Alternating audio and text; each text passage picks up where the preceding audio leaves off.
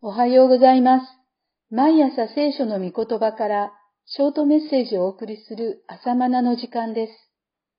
今日の御言葉はイザヤ書ろくじゅうろく章に節です。私が顧みる人はこれである。すなわち、へりくだって心悔い、我が言葉に恐れおののくものである。先のろくじゅうご章では、神は新しい天と新しい地を創造なさろうとしていることを見ました。新しい器を用意なさろうというわけです。しかしその中身はどんなものでしょうか。それは誠の礼拝です。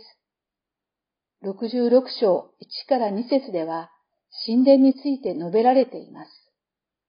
天は我が位、地は我が足台である。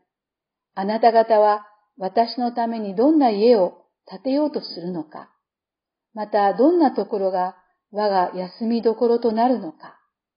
我が手はすべてこれらのものを作った。これらのものはことごとく私のものである。人は神に住んでいただくための神殿を建築するのですが、そこに神は住まわれるのだろうか。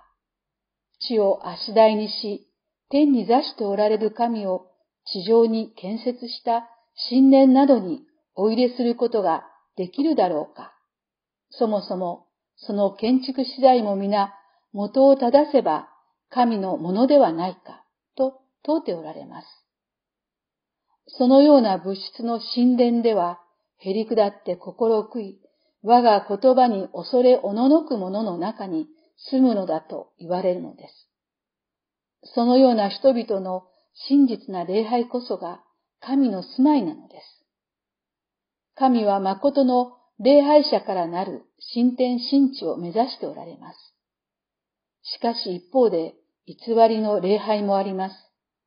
自分勝手な礼拝者もいます。うやうやしく生贄を捧げる、その手で人殺しをする者たちの礼拝をどうして神は受け入れることができましょうか。そのことをさんからよん節は述べています。また、栄光の印を見たら礼拝してやろうという不遜の輩もいます。ろくじゅうろく章ご節。彼らが生み出すものは、この当時は早産によって未熟児が誕生するような命のないものだと指摘されています。ろくじゅうろく章ろくからきゅう節。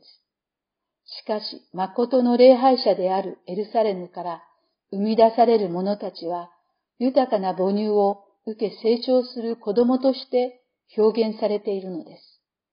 ろくじゅうろく章じゅうからじゅうよん節。この場合のエルサレムは、誠の礼拝者である人々を表しています。ですからイエス様も、天の父の御心について次のように語られました。誠の礼拝をする者たちが、霊と誠とをもって父を礼拝する時が来る。そうだ、今来ている。父はこのような礼拝をする者たちを求めておられるからである。ヨハネよん章にじゅうさん節。神は誠の礼拝者を求めておられるのです。それこそ神の御国における基本です。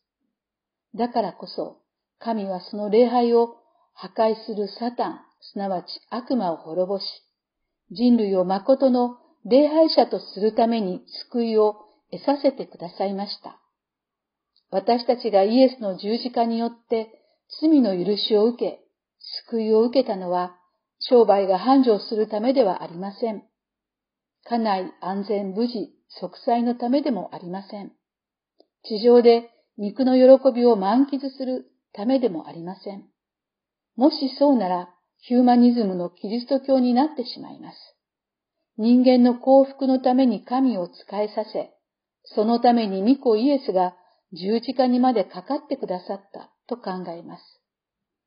キリスト信仰は人間中心ではなく、神中心です。人本主義ではなく、神本主義です。少し極端に感じられる人もいるでしょうが、大切なことです。今日の御言葉は何と言われますか？私が顧みる人はこれである。すなわちへりくだって心悔い、我が言葉に恐れおののくものである。これこそ誠の礼拝者の姿です。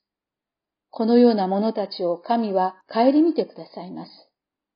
誠の礼拝者になろう。そのために常に謙遜であろうと祈るものです。以上です。それではまた明日。